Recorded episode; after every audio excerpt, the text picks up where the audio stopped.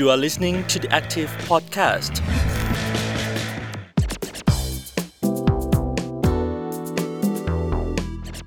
สวัสดีค่ะ The Active Podcast กับอุ้มศศิธรสุขบทนะคะ episode นี้อุ้มมีเรื่องราวเกี่ยวกับเรื่องเล่าเรียน ที่ได้ทำงานกับก่อการครูมาชวนคุยเกี่ยวกับความรู้และความรักอีกแล้วค่ะ คุณผู้ฟัง วันนี้อุ้มอยู่กับแขกรับเชิญสองท่านนะคะ สวัสดีอาจารย์น้องและคุณครูเจี๊ยบบค่ะ ค่ะสวัสดีค่ะ ครูเจี๊ยบนะคะ เป็นคุณครูโรงเรียนวัดบ้านกล้วยนะคะ ชื่อจริงก็นางธนาพรก้อนทองค่ะสำหรับโรงเรียนก็ตั้งอยู่ที่จังหวัดสระบุรีนะคะ มีนักเรียนตั้งแต่ชั้นอนุบาลถึงป .6 ค่ะ ชื่อน้องนะคะธนันทรเปรมใจชื่นค่ะ เป็นนักกระบวนกรที่ออกแบบกระบวนการเรียนรู้เพื่อการเปลี่ยนแปลงด้านในค่ะ เป็นนักจิตบำบัดด้วยค่ะ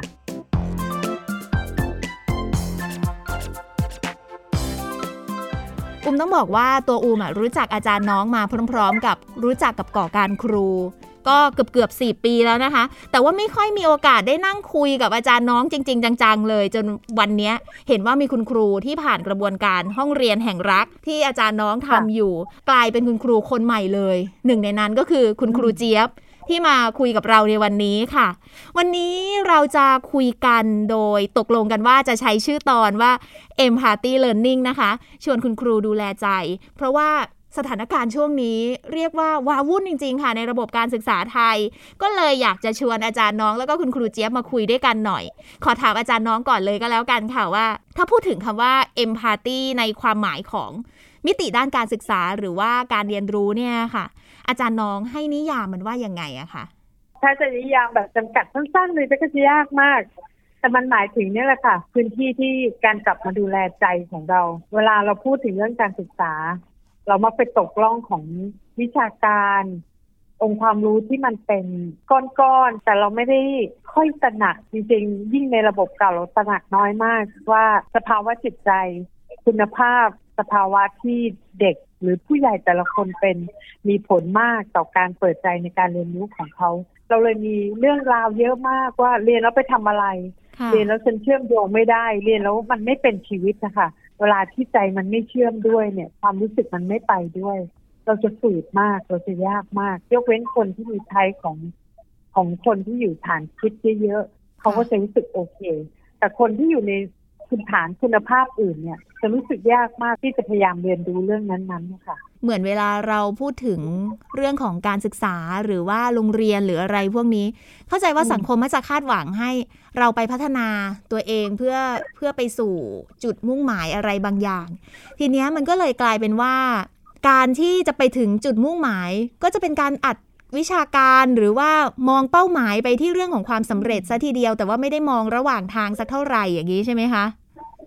ใช่ค่ะ แล้วก็รวมถึงพอสอบคิดของคนถ่ายทอด เป็นแค่เชิงวิชาการเนี่ย มันก็ส่งผลต่อรูปแบบการนำเสนอองค์ความรู้ของเราด้วย มีคนจำนวนหนึ่งนะคะ ที่โตมาในระบบแล้วมันพยายามที่จะเป็นคนที่จำได้ก๊อปปี้ได้ แล้วก็อินกับวิชาการเหล่านั้นทั้งที่มันไม่เป็นเนื้อเป็นตัวของเขาอืมแต่คนที่เริ่มตั้งคำถามแล้วเริ่ม เริ่มตระหนักบางอย่างกับตัวเองจะเริ่มมีคำถามว่าเล่นมันทำไมอะทำไมฉันไม่รู้สึกกับมันเลยทำไมฉันนั่งฟังบรรยายนี้แล้วฉันเบื่อแล้วง่วงค่ะจริงๆไม่ใช่เพราะเนื้อหาไม่ดี แต่เป็นเพราะว่ามันไม่สามารถเชื่อมโยงและเข้าถึงคุณภาพสภาวะจิตของผู้เรียนได้ จนโรคระบาดที่เกิดขึ้นมันเหมือน มันเหมือนปรากฏการณ์ที่ชี้ให้เห็นเลยว่า ถ้าเป็นในวิจิตของการศึกษา มันก็สะท้อนให้เห็นเลยว่า เราพร่องมาก เราไม่เคยมีพื้นที่การเรียนรู้ที่เตรียมสภาวะจิตใจของผู้เรียนเลย วันนี้เราก็รอแค่เปิดไม่เปิดให้เรียนแบบไหน การแก้ปัญหาของรัฐหรือคนที่มีอำนาจในการจัดการเรื่องการศึกษาก็คิดแค่ว่า งั้นก็ให้มาเรียนมีพื้นที่ที่นั่งเรียนได้มีพื้นที่ที่ถ่ายทอดได้จบ แต่เราไม่เคยเข้าใจเลยว่าวิชาชีพต่างๆ วิชาการต่างๆ ต้องการหัวใจในการถ่ายทอดด้วยถ้าพูดเรื่องนี้ประมาณนี้ให้ค่ะเห็นภาพชัดเจนมากขึ้น อีกคนที่มานั่งคุยกับเราในวันนี้ ได้ยินเสียงเจ้ยแจ้วของเด็กๆนิดนึง เพราะว่าเข้าใจว่าน่าจะเปิดออนไซต์แล้วล่ะ คุณครูเจี๊ยบ คือได้ยินข่าวมาว่า ครูเจี๊ยบเนี่ยพอเข้าร่วมกับก่อการครูก่อนที่จะเข้าเนี่ยไม่ใช่ไม่ใช่แบบนี้ แล้วพอได้มีโอกาสใช่ค่ะเข้าร่วมกับก่อการครูเข้าห้องเรียนแห่งรักกับครูน้องเนี่ยเปลี่ยนเป็นครูคนใหม่เลยเหรอคะ ใช่ค่ะ แต่ก่อนไม่เข้าใจเนอะแต่ก่อนความเป็นครูก็จะยึดตัวเองเป็นหลัก เหมือนคุณน้องบอกเลยค่ะ พยายามถ่ายทอด พยายามอัดวิชาการอัดทุกอย่างให้เด็กเพื่อให้เด็กคนคนหนึ่งหรือเด็กนักเรียนที่จะจบไปจากเราในแต่ละชั้นเนี่ยจบตามตัวที่ว่า ตามวัตถุประสงค์ตามสิ่งที่กระทรวงตั้งทุกอย่าง แต่เราลืมนึกถึงไปว่าเด็กแต่ละคนเขามีจิตใจอืมเขามีจิตใจที่แตกต่างกันระดับจิตใจของเขาไม่เหมือนกัน เหมือนตัวเจ้าของก็เหมือนกัน แต่ก่อนเอาแต่ใจค่ะ หมายถึงครูเจี๊ยบคใช่รูไหมต้อคะงการแบบนี้ใช่ครูต้องการแบบนี้เธอต้องได้อย่างนี้อย่างนี้อย่างนี้ เด็กคนนั้นต้องเป็นแบบนี้คาดหวังทุกอย่าง แล้วก็วางวางหมากหมายถึงว่าวางไว้เรียบร้อยเลย จากการสังเกตของตัวเองว่า เมื่อเด็กมาอยู่กับตัวเองเนี่ย เด็กสิบคน แต่ละคนเนี่ยมองปุ๊บตัวเองมองเด็กคนไหนเป็นแบบไหนต้องเป็นแบบนั้น แล้วบอกด้วยความจริงเลยนะคะตีจริง ๆ ถ้าเด็กออกนอกกรอบที่วางไว้ปุ๊บนี่ฟาดอย่างเดียวเลยอืมจนกระทั่งไปห้องเรียนแห่งรักคุณน้องที่จุดเจ้าของก่อนเลย ว่าสิ่งที่เจ้าของขาดคือความรัก ครูเจี๊ยบสอนสอนนักเรียนชั้นไหนคะสอนนักเรียนชั้นปหนึ่งเดิมทีเดียวเป็นคุณครูมาไม่เคยสอนปหนึ่งเลย สอนแต่เด็กโตค่ะๆ แล้วก็มีปัญหากับเด็กทุกคน แต่ว่าก็เคลียร์ปัญหาได้เพราะตัวเองแก้ได้ คิดอย่างนั้นนะคะ ว่าเด็กมีปัญหามาตัวเองต้องแก้ได้ แต่ลืมไปว่าเขาต้องแก้ด้วยตัวเขาเองจนกระทั่งคุณน้องจี้ให้รู้ว่า คนเราต้องพยายามสร้างเขาให้เขารักตัวเขาเอง เหมือนกับคุณน้องทำให้คุณเจี๊ยบรักตัวเอง เปิดตัวเองขึ้นมา เอาเขาเรียกว่าประสบการณ์เดินที่ไม่ดีอะฝังมันไป เรามีสิทธิ์เปลี่ยนแปลงได้ ถ้าเราเริ่มรักตัวเราเองมากขึ้น ตอนเนี้ยครูก็สอนเด็กๆ โดยการให้เด็กรักตัวเองมากขึ้น จากที่ครูเจี๊ยบเคยเป็นคนกระโชกโคกห้ากลายเป็นคนคอยระวังตัวเองมากขึ้นจะเล่าให้คุณผู้ฟังฟังนิดนึงก็คือครูเจี๊ยบเป็นคุณครูที่เรียกว่าเป็นคุณครูรุ่นใหญ่ ก็ตอนนี้เหลือตอนนี้หกสิบเต็มแล้วค่ะเกษียณกันยาหน้านี้นะคะ เพราะว่า เนื่องจากว่าเกิดปลายปีก็ได้แถมปีหนึ่ง เป็นคุณครูมากี่ปีแล้วคะ อ่า เป็นคุณครูมาตั้งแต่ปีสามสองอะค่ะสามสองสี่สองห้าสองหกสองโอ้โหสามสิบกว่าปี ค่ะสามสิบสามปีได้ค่ะปีเท่าที่ฟังครูเจี๊ยบเล่าให้ฟังเมื่อกี้ก็คือ เป็นคุณครูที่เป็นบล็อกของครูรุ่นก่อน ที่เป็นคุณครูที่ตั้งใจในการเป็นคุณครูมากใช่แล้วก็ตั้งใจใช่ที่จะสอนให้เด็กๆได้ แต่ว่าวิธีการดุไปหน่อย ใช่ค่ะ เต็มเต็มไม่หน่อยเลยแม้แต่ใช่ไหมคำพูคะดคำจาค่ะอ่าคำพูดคำจา แล้วทีนี้ตอนหลังมารู้ว่า คุณพ่อคุณแม่ของเด็กๆอะที่บ้านอะก็ดุพอแรงอยู่แล้ว แล้วเขามาเจอเราที่โรงเรียน มาเจอเรายิ่งดุเข้าไปอีกค่ะจิตใจของเด็กอะยิ่งเด็กเล็กๆอะเขาจะไปแขวนไว้กับใครล่ะคะ ตอนนี้ก็เลยเปลี่ยนค่ะ เปลี่ยนจริง ๆ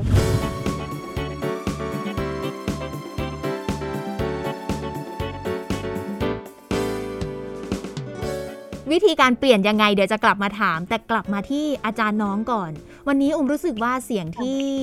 ครูเจี๊ยบเล่าให้เราฟังเนี่ยไม่ใช่แค่ตัวครูเจี๊ยบคนเดียวที่ที่เป็นแบบนี้ ที่ผ่านมาอุ้มเคยเรียนก็จะมีตัวของคุณครูที่เรารู้สึกวางใจ กับอีกส่วนหนึ่งคือ คุณครูที่จะดุมากๆ คือเราตอนเป็นเด็กเราจะไม่เข้าใจว่าทำไมครูดุขนาดนั้นแล้วเราไม่อยากเข้าหาอย่างเงี้ยค่ะ แล้วด้วยมาถึงช่วงสถานการณ์ตอนเนี้ยความว้าวุ่นในระบบการศึกษามันเยอะมากทั้งโควิดที่มากระแทก 2 ปีเต็มๆหรือเรื่องอื่น ๆด้วยมีคนเคยบอกว่า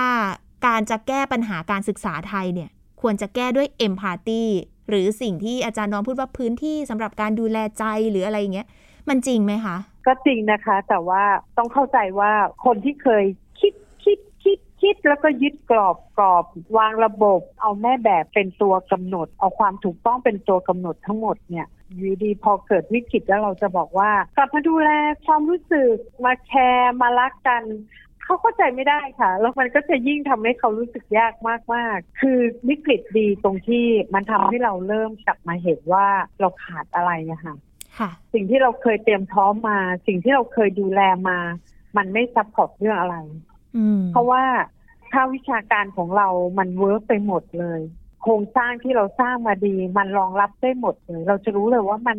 อ๋อถ้างั้นมันก็มันก็รอดมันก็จัดการได้ คนจะไม่ทุกข์ค่ะ แต่ถ้ามันยังมีจุดที่มันยังไม่ใช่แสดงว่ามีเรื่องที่ต้องเรียนรู้เพิ่มอืมแล้วอย่างอาการของครูเจี๊ยบที่ที่เล่าให้เราฟังมาเนี่ย มันคืออาการของคุณครูแบบไหนอะคะ คือน้องคิดว่าเวลาที่คุณครูที่ดุเจ้าระเบียบ แล้วก็พยายามที่จะเข้มงวดกับเด็กๆเขาก็ใช้คำว่ารักเหมือนกันนะคะอืมแต่น้องคิดว่าเรารักคนไม่ค่อยเป็นค่ะ ค่ะ มนุษย์เราส่วนใหญ่พอบอกว่ารักเนี่ย รักของเราคือเราเอาฝาครอบที่เราเชื่อ เราสร้างกรอบคิดสร้างคุณภาพบางอย่างของเราแล้วไปครอบเขา มันยิ่งทำให้เขายากมากขึ้นอืมคนที่เรารักยิ่งอึดอัดยิ่งทุกข์ใจมากขึ้น พ่อแม่บางคนที่บอกว่ารัก แล้วก็สร้างกรอบมาตรฐานเยอะแยะไปหมดเลย บางบ้านเนี่ยถึงขนาดบอกว่าลูกไม่ต้องคิด ไม่ต้องคิดถึงอนาคตไม่ต้องวางแผนอนาคตเลยเพราะพ่อเนี่ยทำไว้ให้หมดละ หน้าที่ของแกมีหน้าที่เดินตามสิ่งที่พ่อคิด คนบางคนบอกว่าฉันรักธรรมชาติจังเลยเที่ยวไปเข้าป่าขโมยของป่ามาไว้บ้านตัวเอง ไปตัดดอกไม้ต้นไม้อะไรมาไว้บ้านตัวเอง อันเนี้ยนะคะนี่เป็นวิธีการรักของมนุษย์ที่เราคิดถึงแต่ตัวเราเองนะคะอืมการดุของคุณครูของพ่อแม่เกิดขึ้นจากเราใช้กรอบพวกเนี้ย เด็กคือสิ่งมีชีวิตนะคะ แล้วมันก็มีเอกลักษณ์ มีรูปลักษณ์ มี วิธีคิดมีแบบแผนที่ในการเติบโตของตัวเอง เวลาเราเอาแบบแผนของเราไปครอบพอมันไม่ใช่เขาจะดิ้นอืมพอเขาดิ้นเราเราโกรธที่เขาไม่เป็นตามแบบแผนที่เราคิดว่าดีที่สุดแล้ว เราก็ดุแล้วเราก็พยายามจะหัวตีเพื่อให้เขาเข้าไปอยู่ในกรอบที่เราว่าดีที่สุดของเราสิ่งเหล่านี้ยิ่งทำให้เด็กๆ และผู้เรียนของเราทุกข์มาก จริงไหมคะ ครูเจี๊ยบ ใช่ ที่คุณน้องพูดมาทุกอย่างเลยค่ะถูกต้องเลยค่ะ เรื่องจริงเจี๊ยบยอมน้องหมดคุดัณงเจี๊นั้ยนบเคเนี่ยยเวเป็นลาแบบนั้นเต็มเต็มดังนั้นเนี่ยเวลาที่ครูและพ่อแม่อยากเริ่มใหม่ อยากตั้งหลักใหม่เนี่ยค่ะคุณต้องกลับมาดูลูก ดูเด็กๆ ดูผู้เรียนของคุณว่าจริงๆ หัวใจของเขาปรารถนาอะไร คุณครูเจี๊ยบช่วยยืนยันด้วยประสบการณ์ของตัวเองที่เคยเป็นคุณครูที่ดุมากๆ จุดเปลี่ยนของครูเจี๊ยบมันคืออะไรอะคะๆเข้าใจเด็กมากขึ้น เช่น ตอนนี้ที่โรงเรียนเปิดออนไซต์ค่ะปัญหาที่เกิดขึ้นกับเด็กนักเรียนก็คือว่าไม่แน่ใจว่าตัวเองอะติดโควิดไหมอืมมาโรงเรียนเป็นไข้ไหมมาถึงโรงเรียนเนี่ยนั่งใกล้เพื่อน เพื่อนจะรังเกียจไหม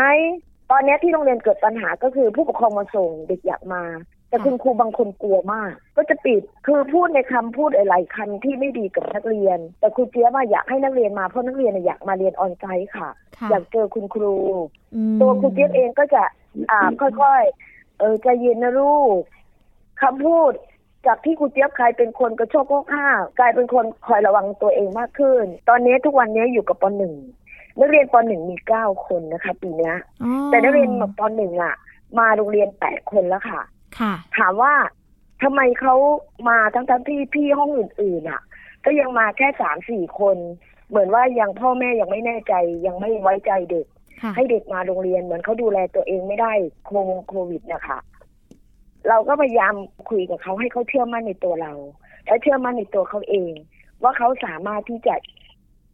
มาโรงเรียนได้ ดูแลตัวเองได้ ก็จะคุยกันทุกวันค่ะ อาบน้ำดูแลตัวเอง กินข้าวเยอะๆอะไรอย่างเงี้ยค่ะ พยายามให้เขาใช้ชีวิตประจำวันด้วยตัวเขาเอง จากที่เคยบอกว่านักเรียนต้องทำอย่างนั้นนักเรียนต้องทำอย่างนี้ เดี๋ยวนี้ครูเจ๊จะพูดกับเด็ก โดยการให้เขาเป็นคนพูดเสนอมาเขาก็จะบอกครูคะหนูทำอย่างนี้ถูกไหมอืมหนูกิน อย่างนี้ถูกไหมค่ะหนูเขียนแบบนี้ หนูอยากมาโรงเรียนหนูอยู่ห่างเพื่อนหนูใส่แมสหนูอาบน้ำเขาให้เขาตอบกันคนละคำถามมพอเขาตอบเสร็จเขาจะจำตอนนี้ที่โรงเรียนมีนักเรียนทั้งหมด 98 คน กลายเป็นถ้าคิดโรงเรีเป็ยนนขเปอนาดร์เซ็นเล็กต์แล้ว ที่ห้องอะถือว่ามาเยอะสุด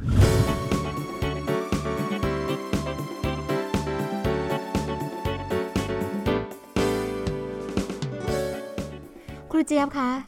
คนที่เป็นครูมาทั้งชีวิตเนี่ยมาถึงตอนนี้การเป็นครูที่ตัวเองมาที่หนึ่งมาโดยตลอดในความคิดที่คิดว่าสิ่งนี้ถูกสิ่งนี้ดี แล้วกลับมาเป็นคุณครูที่เปลี่ยนตัวเองเพื่อให้พื้นที่กับเด็กๆ มากขึ้น ให้เขาได้แสดงออกมากขึ้น เชื่อว่ามันไม่น่าจะสามารถทำได้แบบราบรื่นซะตั้งแต่ตอนแรก ใช่ใช่ก็จริง ๆ แล้วอะยอมรับว่าตัวเองอะ คิดเองเออเอง ว่าทุกสิ่งทุกอย่างที่เราเป็นครูมานั้นเราคิดเอง เราตอบอืมเอง เราตอบเองเรายึดตัวเองเป็นหลักค่ะในขณะที่เราลืมนึกถึงไปว่า เด็กเขาก็มีความคิดของเขามีจุดของเขาจุดยืนของเขาถึงเขาจะอายุมากน้อยเท่าไหร่เขาก็จะมีจุดของเขาถ้าเด็กเล็ก จุดยืนของเขาก็จะเล็ก แต่จุดเล็กของเขานั้นใหญ่สำหรับเขานะคะะคือเล็กสำหรับเราแต่ใหญ่สำหรับเขาแต่กว่าจะคิดได้แบบเนี้ย ก็ก่อการครูแหละค่ะเป็นคนสอนอืมยอมรับนะคะ ว่าถ้าไม่ได้ไปที่เกาะการครูอะ ก็อาจจะเป็นคุณครูที่เกษียณแล้วก็ยังเครียดอยู่กับกับการไม่ได้ดั่งใจอะค่ะ ค่ะ แต่ตอนเนี้ยครูเจี๊ยบกลายเป็น เป็นคุณครูที่มีความสุข ค่ะ เป็นคุณครูที่มีบ้านปลายชีวิตที่โอเค เด็กจะได้ไม่เท่ากันก็รับได้ ค่ะ เพราะเด็กทุกคนมีศักยภาพไม่เท่ากันอืมแต่สิ่งที่อยากได้ที่สุดตอนนี้ก็คือขอให้เด็กเข้ามาโรงเรียนด้วยความสุข มาอยู่กับเรา แล้วเขาอยากเรียนเขาอยากมา มีเด็กผู้หญิงคนหนึ่งเมื่อตอนอยู่อนุบาลกลัวครูเจี๊ยบมากค่ะแค่ได้ยินเสียงนางก็วิ่งละแล้วนางก็จะร้องไห้ร้องไห้ทุกวันนะคะค่ะแล้วพอเขาขึ้นจากอนุบาลสามมาอยู่กับครูเจี๊ยบพ่อแม่เขาบอกแปลกใจมากเมื่ออยู่อนุบาลสามเนี่ย ได้ยินเสียงครูเจี๊ยบก็ร้องไห้แล้วแต่ตอนเนี้ยน้องมาโรงเรียนทุกวัน แล้วมีอยู่ช่วงแรกที่เปิดออนไซต์น้องมาคนเดียวเจ็ดวันนะคะโห แบบไม่มีเพื่อนมาเลยคิดถึงครูแล้วเจี๊ยบเหรคุอณแม่คะเขาก็แปลกใจว่าทำไมครูเจี๊ยบทำอย่างไงลูกเขาจึงเปลี่ยนไป อืมเขาถามลูกสาวเลยนะคะเขาบอกค่ะแม่จริง ๆครูเจี๊ยบไม่ได้ดุครูเจี๊ยบแค่เสียงดังอ่าเด็ก ๆเข้าใจเรา เราก็ต้องเข้าใจเขาก่อนนะคะค่ะ เหมือนครูน้องสอนให้ครูเจี๊ยบเข้าใจตัวเอง ว่าจริงๆแล้วครูเจี๊ยบอะไม่ได้รักคนพวกนั้นเลยอะรักตัวเองอะเอาแต่ตัวเองเป็นหลัก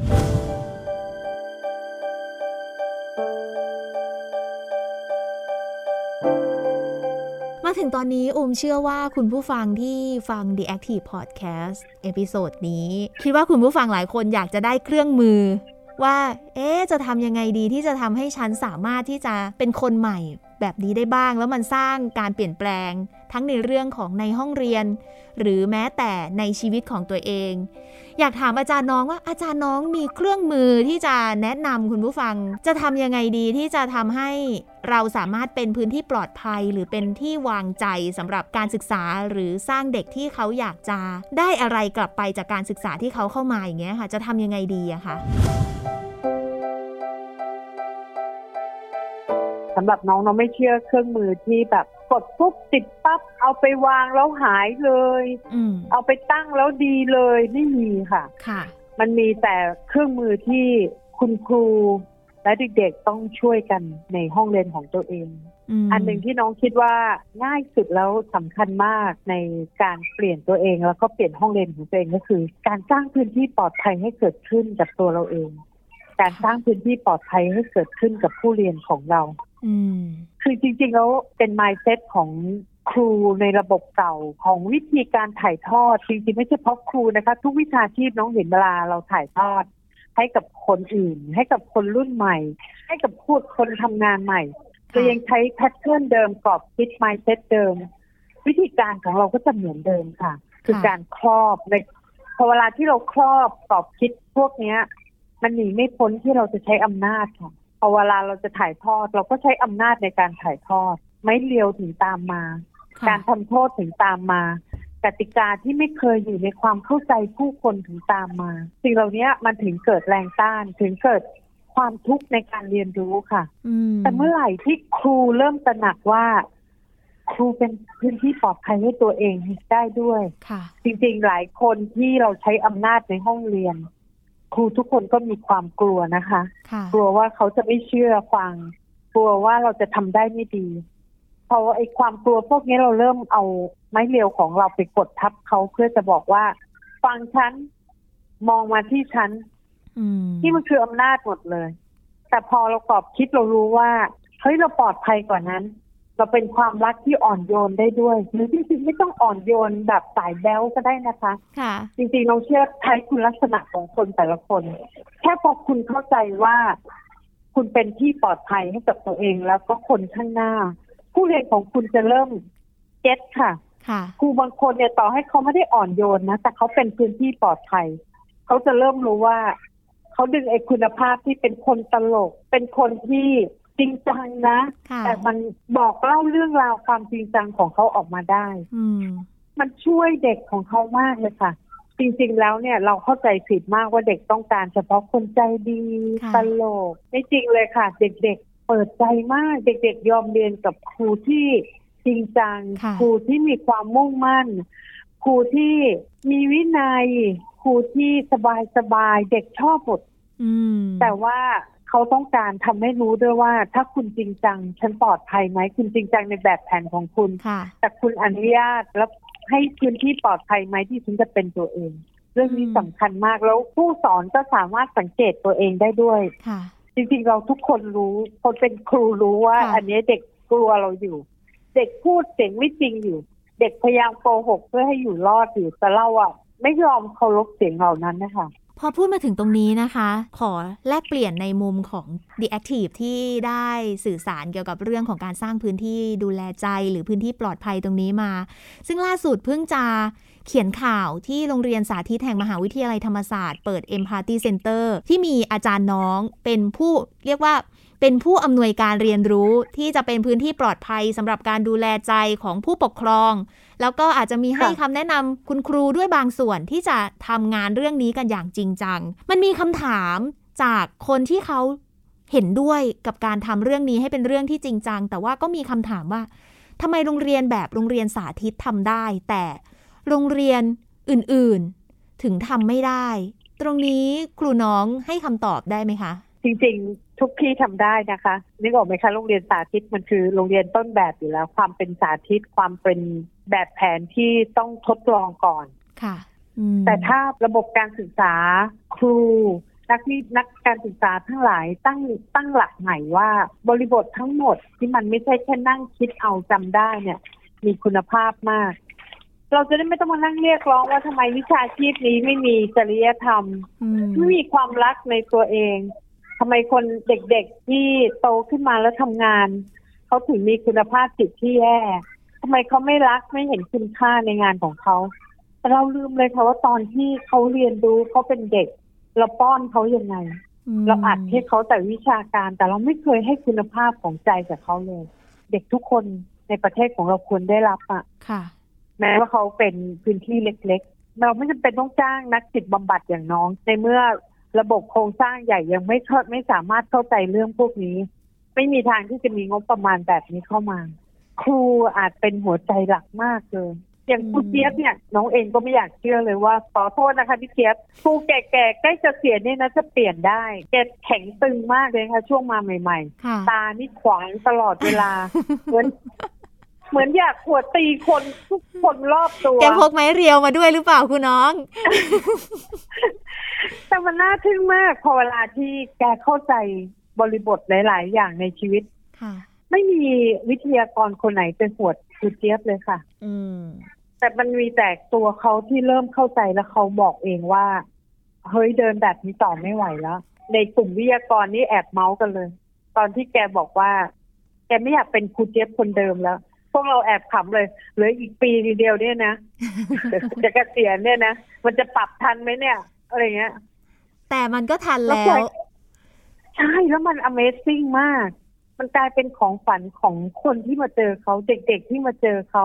การเปลี่ยนของครูเล็ก ๆ คนหนึ่งเนี่ย มันส่งผลกับห้องเรียนข้างๆด้วย มันไม่ใช่อืมแค่ห้องเรียนของเขา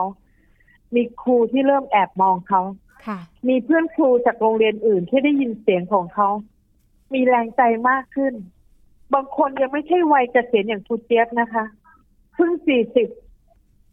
เพิ่งห้าสิบค่ะบอกแล้วว่าอ๋อคุณน้อง ฉันเปลี่ยนไม่ได้หรอก ฉันเป็นอย่างนี้มาตั้งนานแล้ว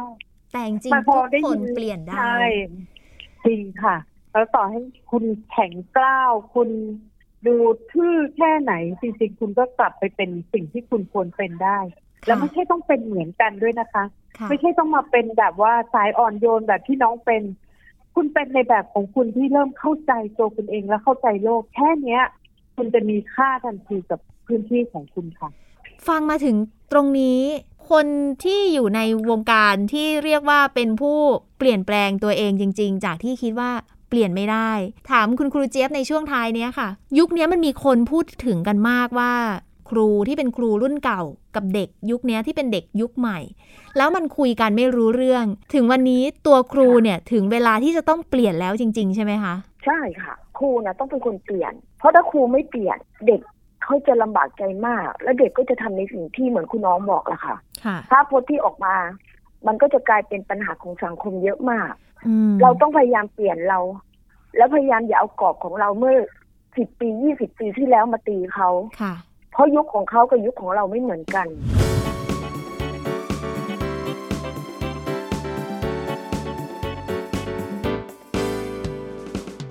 เท่าที่โอมฟังจากอาจารย์น้องที่ให้โอกาสมา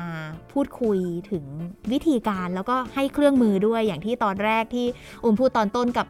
คุณผู้ฟังว่า วันนี้เราจะคุยกันทั้งเรื่องความรู้ เราได้ความรู้จากอาจารย์น้องที่มาเติมเครื่องมือให้ค่ะ ว่า empathy จริง ๆ แล้วไม่ได้ลงทุนอะไรเยอะเลย ลงใจซะมากกว่า และความรักความรักก็คือความรักที่เราได้ตัวอย่างจากคุณครูเจี๊ยบ ทั้งสองท่านเรียกว่าให้บทเรียนที่โอมลองจดนะคะ เรื่องเล็กค่ะสำหรับเด็กๆ แต่เป็นเรื่องใหญ่สำหรับเขา แล้วก็เรื่องเล็กใช่ของคุณครู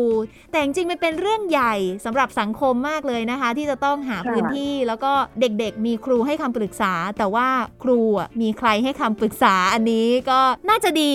ถ้า นโยบายการศึกษาไทยมีเรื่องของความรู้สึกมาคุยกันบ้าง ถ้าจะแก้อะไรเอาเรื่องของความรู้สึกมาคุยกันบ้าง อย่างนี้ก็น่าจะดีนะคะ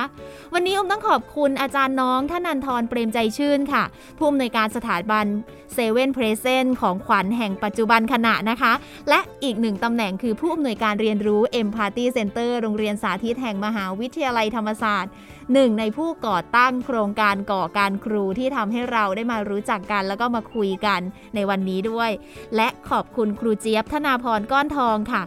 ครูผู้เปลี่ยนแปลงตัวเอง จากโรงเรียนวัดบ้านกล้วยจังหวัดสระบุรีที่มาร่วมพูดคุยกับ The Active Podcast ในวันนี้นะคะ ขอบคุณอาจารย์น้องแล้วก็ขอบคุณคุณครูเจี๊ยบมากเลยค่ะ ค่ะ ขอบคุณค่ะ สวัสดีค่ะแล้วพบกันใหม่ใน The Active Podcast ค่ะ คุณผู้ฟังสำหรับ episode นี้ อุ้มลาไปเลย สวัสดีค่ะ You are listening to the Active Podcast.